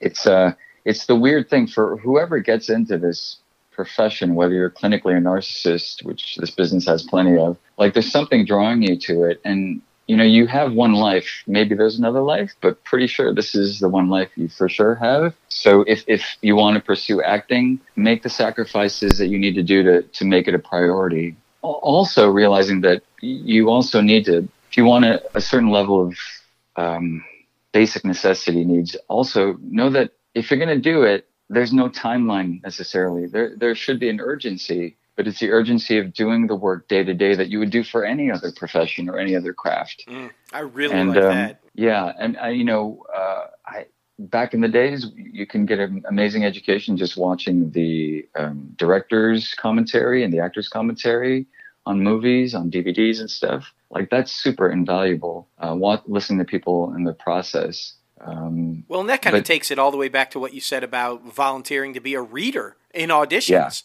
I mean, I love the fact that you're pointing out educate yourself. Any opportunity you have to learn and educate yourself, that's fantastic. yeah, you know, really, it's just treat it treat it like as if you're getting paid for it. And because I'll be honest, you know, when I started off, I'm just not a character actor. I'm not a, a, a leading actor.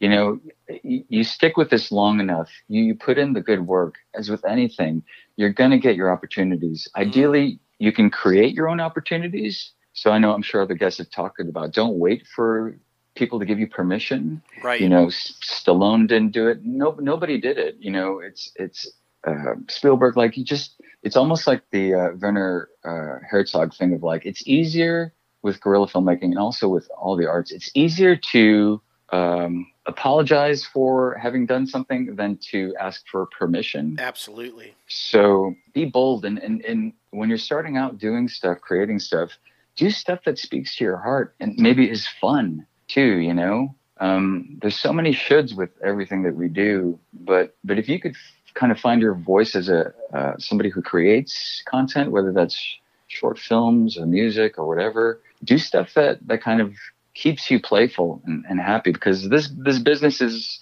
as everybody knows they don't care. Nobody nobody really it's it's a kind of a competitive heartless business on some level. It is. but at the same time if you make a voice if you follow the duplass brothers or whatever like in people who've just made their own shit happen you're more likely going to get opportunities coming your way. And and from the acting point of view you stick with it long enough. It's not always about who's the most talented. It's kind of the people who persevere.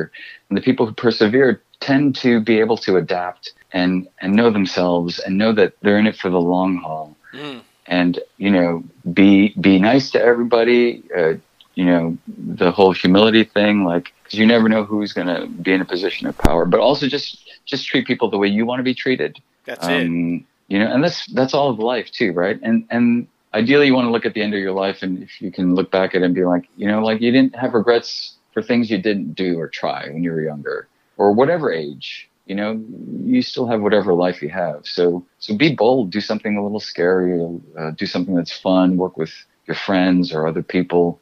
Love and uh yeah who knows where life will lead you. Yes, I can't agree more, man. Uh, listen, thank you so much for taking a little time out of your day and coming getting a little crazy with us and just passing on the knowledge to the up and comers because, like I said, I think a lot of up and comers are really going to benefit from this interview and take a lot from it because it's honestly inspiring to see where you came from and how it all happened and where you are now because like i said i mean you're a truly passionate individual about what you do and you fully put 100% of yourself into your craft so i really really respect that oh thanks a lot guys and i can tell you guys love what you do and you, you guys put yourself into oh thank you Oh, we really appreciate podcast. that. So, yeah, lastly, tell everybody where they can find you because we want everybody to follow you for sure. Um, I mean, I have a website, keongsim.com, K E O N G S I M. Um, I do do some some uh, coaching with acting, but it's just very sparse because I have a, a toddler. Mhm. Um, I, I mean, some plugs. I have a couple movies that we did last year that I'm excited about. One was a, a Ron Howard film. Um, Yes, uh, called Hillbilly Elegy, right? yeah, yeah, Yeah. And I have a huge slew of stories from that. Just lovely being part of that film. Uh, my guess is, and I'm not, I don't think I'll jinx it, but I, I, I believe that Glenn Close will finally win an Academy Award Mm. for her role as Mama in the movie. Um, and there's a, an indie film with uh, that we also shot last summer uh, with Tate Taylor. Um, he did The Help, Right. among other films. Right. We shot that in Mississippi. Um, that's a lovely film. Allison Janney is the lead. Uh, I get to. It was so lovely for me. I got to play a quote bad guy, and and my daughter was Awkwafina. Oh yeah. She she was awesome, and she's a psychopath, and I'm a psychopath. It's lovely. It's like I never got it's to, lovely. I, I never got to kill so many people in my life. It was great. We're gonna have to have you back on when those hit so that we could talk about those because that's yeah. gonna oh, be for fantastic. sure, for man. sure. I'd love to, man. I'd love to. Yeah. Awesome. Thanks, guys. Thank I love what you. guys do, man. Appreciate you, man. You have a good rest of the day now. Thanks. You too. Uh huh. Bye bye now. Just a very passionate individual about his craft. Like I said, I mean, he came so far from getting broken up with some Thai food. Like, yeah. like, it's a, it's a like if the, if he goes on to win like an Academy Award, the idea that the, the career started over a breakup with Thai food Yeah. is gonna be an epic story, right? Yeah, I man. mean, and so many stories. That's what I love when guests come on and tell stories just from set. Like you actually ruptured your eardrum while on set. Like that's insane. He still kept going. He's like, yeah, sure. that's the epitome of method acting, Right? right? Like, oh my goodness. Thank you again, Keong Sim, for coming on the show. What? Did y'all see that? What? If y'all don't know what we're talking about, it's the time for the top five segment. Yes. And uh, what we're talking about this week, brought to you by our podcast producer Jason. Uh, shocking twist in film and/or television. Mm. Damn, Damn. I like it was. It was intense, man. It was intense. There was This a lot was a tough one. Every week it's tough. It really was. Like, But fun because it, it just makes you revisit all these epic shows and t- and films. So Exactly, exactly. Well, honestly, honestly, my number one five. I'm not sorry, one. My number five is the usual suspects. Just mm. this was such an epic film. Like it was such a freaking thrill ride, basically the whole entire time. And you didn't know what the guy with the gimp was the motherfucker behind it all at the end. like seriously, who like is Keyser Söze? yeah, like this motherfucker, like did it all. He did it all. Yes. Uh, the disgraced Kevin Spacey, but you know, you know, great film, great film. One of my all-time favorites. Yeah. I gotta be honest with you, and one of the best slogan logline Ever. teasers ever. Yeah. Who is Keyser Söze? There were buttons, there were T-shirts. It was everywhere. Yeah. It was everywhere. It was it, well done. Well done. It's such a good one. My number five, more recent, but uh, still just like what the fuck? Get Out. Yeah, dude. What? Especially What? like internet phenomena. Everybody was like, "This shit's real. This shit's real." I mean, it was crazy. yeah. Okay, this entire racist town. You, you think killing black people, but like actually, just now the black people are in them. Some sort of transference, wicked, supernatural, crazy shit. Yeah. Like what Yeah. the fuck? I don't think anybody saw it coming like that. You know, you thought it was a good murder mystery. You didn't know what was quite going on, but then what? Yeah. Yeah, brilliant. I just thought it was absolutely brilliant. And I usually catch on to the plot points really quick. I'm usually, nope, I got this figured out. No. Yeah. No fucking clue. Yeah, seriously. Well done. Yeah. Well done. If you haven't seen it, watch it. Yeah. You'll, you'll be like, what the fuck? Hats off Okay. to Jordan Peele. Definitely Yes. one of my biggest favorite filmmakers right now. Like, Oh, he's killing it right now. He's Yeah. killing it. Yeah. Get out. Get out. And that means go watch it. Yeah, exactly. exactly. My number four goes to this one was on my list a couple weeks ago, I believe, for the on screen duos. I think that's what it was. Mm. Um, Fight Club, Tyler Durden. You know, motherfucker. Brad Pitt, one of my all time favorite actors, y'all know, and then teaming up with Edward Norton. And I mean, did you guys know? They were one and the same, Mm. damn near the same person. I mean, that's what happens when you're schizophrenic. But It's you know, true. you know, I mean, that was just such an epic movie because there was so much happening, and you felt like these two characters were so different, even though they like hung out together and were friends and shit. And you're like, oh, that's his alternate personality, basically, and like. Oh, it's just it's insane to think about, and then especially not knowing about it until the very end, where he basically has to shoot his mouth, basically to kill Tyler. Like, Yes. so good, man, so good, and two fucking phenomenal actors, man. Brad Pitt and Edward Norton definitely are amazing. Yeah, I just want Edward Norton has got to be one of the seriously most most underrated actors in Hollywood, and this guy just delivers freaking phenomenal performances in and out. Just like I feel like he has a bad rap. He, uh, yeah, you know, I mean, but he's he's like a perfectionist. Yeah. and so sometimes that comes across wrong or whatever. But you cannot deny the man's talent. yeah, man. exactly. All right, I'm going to the TV side, and I hope I don't blow this for J. August Richards because I know he's been binge watching this. I'm sorry if you're listening, but I'm about to blow it for you if you haven't finished it. The Americans. Yes. Another like I was just shocked. I love this sto- show from start to finish. Keri Russell, Matthew Rhys, just the phenomenal cast, everything involved with it. You guys know they they were Russians. They were over in America. They were Russian spies. They were trying to take down the Reagan administration and the government, uh, Cold War and everything. Um, FBI is on their trail, right? The FBI, the neighbor figures out who they are. You know, okay, you you guys know the premise. The shocking twist at the end, he lets them go. The FBI agent picks friendship over country, lets them go. Yeah. What the fuck? And nobody saw this coming. They go back to Russia. They, they they're done. They're over. The spy game's over. They're allowed to go back to Russia and reacclimate into Russia. Here's more surprise. The daughter stays. Mm. What? Like, the huh? daughter stays. She doesn't go with them. She gets off the train and goes back because the the son stayed also. But he had to stay. He was going to stay with the FBI agent but then the daughter unexpectedly. But the whole shocking twist is after all this time, after the rundown, the chase, the hunt, he lets them go. He lets them go. It was it was I mean, just so many amazing people on that show. Yeah. Just unbelievable. If you haven't watched it, watch it. Brilliant show, but I blew the ending for you. Boom. Right there. Right there. What? It's shocking twist. We have to tell you the shocking twist. Exactly, exactly. Uh, my number three goes to most recently one of the best, I think, thrill rides. Trying to figure it out. Um, definitely a fucking slap you to all the Star Wars fans. Um, Mm. Knives Out. Rian Johnson's Knives Out.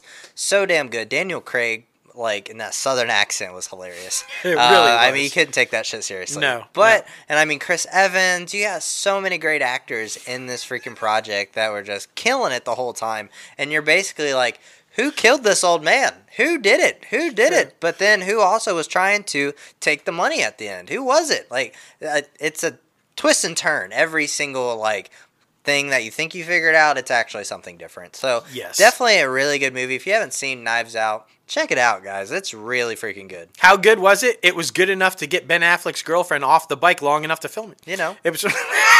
You know. you know, just saying, it's that good.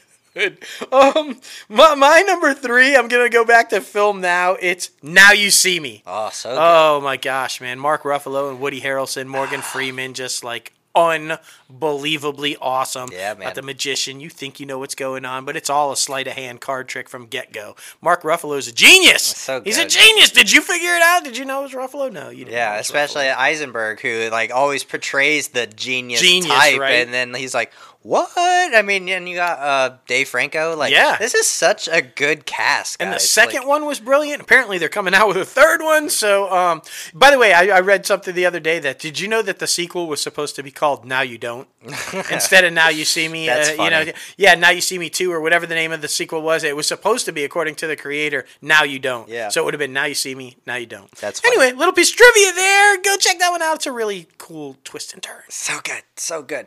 My number two goes to another one that just came out a year or two, maybe three years ago. Um, a simple favor, so good I saw it twice in the theater. Um, Anna Kendrick, Blake Lively, and so many others. Like you're basically like, where did this girl go? She basically disappeared, and I mean, you thought she died, you thought she like killed somebody.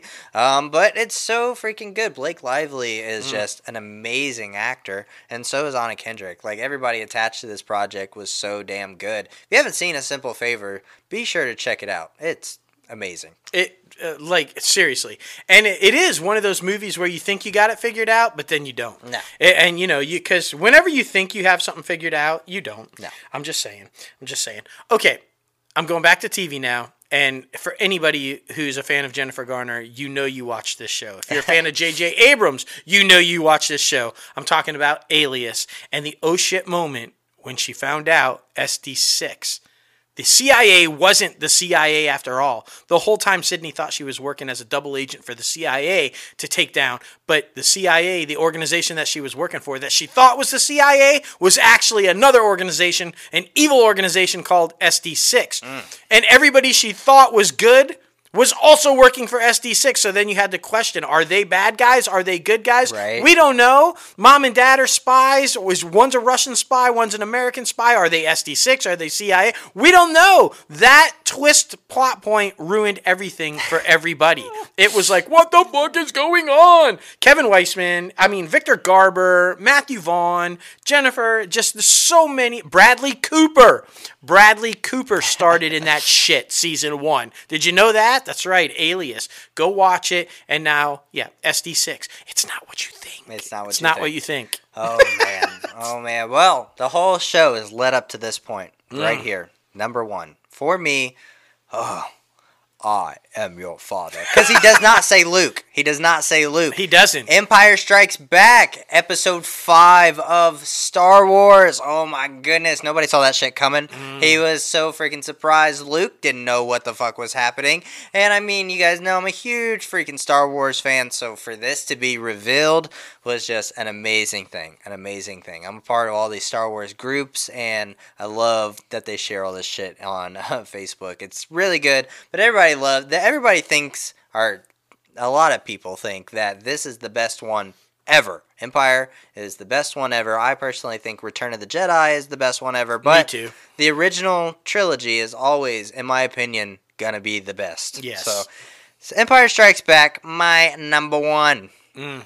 It's it's a brilliant one. I is. mean, that reveal was yeah, that and Luke finding out he made out with his sister. Yeah, that's that they were actually brother and sister. I mean, Mark Hamill, poor guy, he had to go through some shit in the Star Wars trilogy. That's all I'm saying. He did. That's all. I'm saying. Good pick, man. Good pick. All right, I'm bed. I'm back to uh, Ed Norton Yeah. because the guy, as we said, is brilliant. My number one, Primal Fear. Mm. It's one of the most epic court dramas, you know, mystery thrillers that I have ever seen. Ed Norton basically plays this like uh, choir boy, altar boy at a church, and he's accused of killing a Catholic priest. Um, Richard Gere is the lawyer and Richard Gere is, you know, takes on the case. And the whole thing is is that Ed Norton's character is like he's got a split personality. And he's a, he's he's very stuttery and he's and he's got a learning disability and he, he doesn't talk well and he's very shy and he's to himself and everything. And then this other guy is the like fucking psychopath Yeah. who he says killed the priest because he was molesting mm. him. And so this other personality steps forward to take control and, and keep him safe basically. So killing him and everything. And you go back and forth and you do all these things but the entire time Gere is being played because the actual personality and control is not the weak stuttery kid it's the fucking psychopath and he made up the weak stuttery kid as a way to get through the whole i mean I never saw it coming. And the way that Ed Norton was able to bounce back and forth between the two personalities was scary fucking good. Yeah. Scary good. If you haven't seen this one, so I probably, other than Pretty Woman, my favorite role of Richard Gere by far. Um, and Ed Norton just levels high. Levels So high. damn good. Go see it, man. It's definitely go see it. Like, like you find it somewhere. Yeah, go see it. exactly, exactly. Oh my goodness! Be sure to leave a comment below if you're watching the video, if you're listening to us on any podcast platforms, because we want to know your top five shocking twists in film or television. Yeah. like there's so many good ones out there, but we only got five selections. So That's you know, right. you know, uh, if you're doing the YouTube things, do the YouTube things. Make sure to ring that bell, subscribe, do all that good shit. If you're listening on on the podcast, uh, be sure to give us a review down below and uh, give us some stars, all that good shit. Recommend Mm-hmm. us, uh, all that good stuff. But great top five segment, man. Great top five segment. Can't wait till next week. Yeah, who, who knows? Yeah. Who knows what it's going to be? Seriously. Stay tuned. Seriously. Oh man. So I mean, you know, New Mutants did okay. It did okay. Yeah, yeah. Last week, uh, bo- we're going over to box office recap, and I mean, you know, I predicted around like seven to ten because it's it's very interesting right now. We Mm. really don't know what's gonna happen from week to week, but uh, there are some high expectations for Tenet. Tenet finally is coming out this week, so but we'll talk about that in a minute. Uh, like I said, uh, seven to ten for New Mutants. It came out with uh, seven million, uh, Yeah, so yeah, did yeah. good things. Did good things. Uh, Unhinged came in second place, and I got I did two to three million, and it did two point six, so right there in the good spot.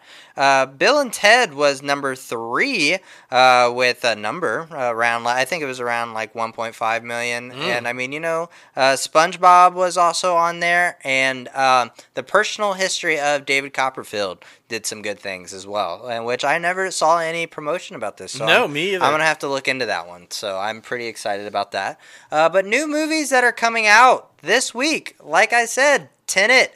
Tenet is finally hitting the theaters, guys. I know a lot of people are super, super pumped about that. I know Christopher Nolan's pumped about that. Finally. I know, right? Um, and in select theaters, you got like Rocket Hunter, The Second, uh, The Owners, and I Am Woman. And movies you can still go out and see. Yeah, no idea. Movies you can still go out and see are The 800, Spider Man Far From Home, Dirty Dancing, uh, Spider Man Homecoming, Cutthroat City, Unhinged, and New Mutants. Uh, Almost all of those at drive-ins. yeah. Yeah, in case you were wondering, like, how the fuck can I see all those? Most of those are at drive-ins. Yeah, So- exactly, exactly. Well, number one, I think is definitely going to be Tenet. Uh, they, like I said, they got some high expectations. They're thinking around twenty-five million. I'm a little on the edge about that one, so I'm Right. going. I'm going uh, with around fifteen to twenty. 15 to 20 because this is a much anticipated one. Uh, number two, I think it's going to be New Mutant with a round like mm, two to five, maybe, uh, maybe around like four, three in that range. It's not going to be anything crazy. Uh, Unhinged, I think, is going to be around like one to two. Bill and Ted Face the Music, I think it's going to be below a million, and the same with uh, the David Copperfield movie. I think it's going to be below a million. So we'll see, guys. We'll see. But I mean, go to the theaters, go to the drive-ins, and finally freaking see Tenet because I mean, a lot of people have been waiting on that one. Yeah, definitely, definitely. Uh, yeah, but I mean, now it is time for the IMDb Pro top trending segment. Oh, you guys know we love this freaking app. I mean, Yes. we use it every single week for more than just the podcast. I'm sure everyone knows we are a film and television production company, and we make sure to go back and post casting notices because you know we're trying to get some people cast for our short film Yes. that we got coming out. A lot of good things happening here at Crazy Ant Media. But you know, I mean, you can also track the latest industry news, box office predictions, your favorite actor, and so much more. Um, you can go ahead and do it because my phone is loading. well, the number one trending movie this week, by no surprise, The Batman, hmm. and it has nothing to do with the new shutdown. It, I mean, it blew it away. I think everybody was expecting it. It was all the talk was Zack Snyder's Justice League, right? Then that the Batman trailer hit. Everybody's like, "What the fuck?" Yeah. yeah. It, I mean, I I think it stole DC fandom, and so it's no surprise to me it's number one. Yeah. I, and from what I see, I mean, everybody. They like the take. Yeah. They like the look. They like it. So I, I'm not at all surprised by this one. Right, Um, right. And the top trending TV show is by no surprise that it's there. It's Lucifer because we talked about it last Yes. week. That freaking broke so many records as Netflix's hot big thing right now. So, So damn sense. good. So damn good. Watch it. and the top trending star goes to the one and only Chadwick Boseman. Yes, Yeah, of course. of and course. Uh, um, unfortunately for all the wrong reasons, but uh, man deserves to be there. And um, still, I, I don't know even how to say or No. address that. It's just devastating. It's super sad, man. It's super sad. Um, but thank you guys for tuning in and getting a little crazy with us on episode 128. Oh, on Inside the Crazy Ant Farm. Thank you again for voting for us on Podcast Magazine for the month of September. You can go ahead and vote for us on the month of October. We have the link in our Instagram bio, so Yes. be sure to check that out. Uh, be sure to follow each and every one of us on social media and uh, visit Keong Sim's website, uh, keongsim.com, I believe. Uh, thank you again for him coming on the show and talking about Dead to Me and his career and all the amazing things. yes. Um, but you guys know you can follow us at Crazy Ant Media, at ItCap Podcast, and myself at JLo Fantastic, and Crazy Ant Guy 1970. that's right. And you guys know you can subscribe to this podcast anywhere you listen to your podcasts Anchor, Apple Podcasts, Spotify, Google Play Music, iHeartRadio, Podbean, Stitcher, all those good places. And if you are watching this video on YouTube, we appreciate you. Be sure to like that video, subscribe, ring the bell, and do all those amazing YouTube things so you can stay up to date with everything we are doing here Yes. at Crazy Ant Media. And it's a lot. And it's a lot. It is. It really is. And be sure to visit our website, crazyantmedia.com, where you can start rocking the latest and greatest Crazy Ant Media gear. You got the shirts, you got the hats, you got bags, you got all these amazing things that we know that you love. So just head over to the website and do those amazing things because we appreciate you and we appreciate everybody for listening each and every week. Yes. Um, but I gotta say, I gotta say, uh, my favorite part to talk about today in the industry news segment was Disney and Netflix. Disney had a lot of good stuff with like uh, The Mandalorian coming back. Super excited about that. I mean, I talk about it all the time that the streamers don't put out original content quick enough, and Disney Plus is doing it right. Disney Plus is definitely doing it right, and Netflix because they they fucking they got the Royals, man. They, They got did. the Royals. I mean, they landed Harry and Meghan. Yeah. That, that's all you need to know about Netflix. They're kicking ass. So I was excited to hear about the project with Arnold. You know, father daughter thing with. I, I I like Arnold. I'm I a do too. fan. I think he's a, a better actor than most people give him credit for, and I think the series will do well. So I was excited about that for sure. And just uh, Amazon. I'm uh, every series they announced. I'm super pumped about. I Yeah. just think they're killing it. You said Disney Plus is doing it right, and they are. But I think with um, original series like like you had talked about a couple weeks ago, I think Amazon is just really bringing the game. I mean, they're doing really well. So Yep, agreed, agreed. And I mean, you know who other people are doing well and has, shall live long and always prosper, the one and only Oprah!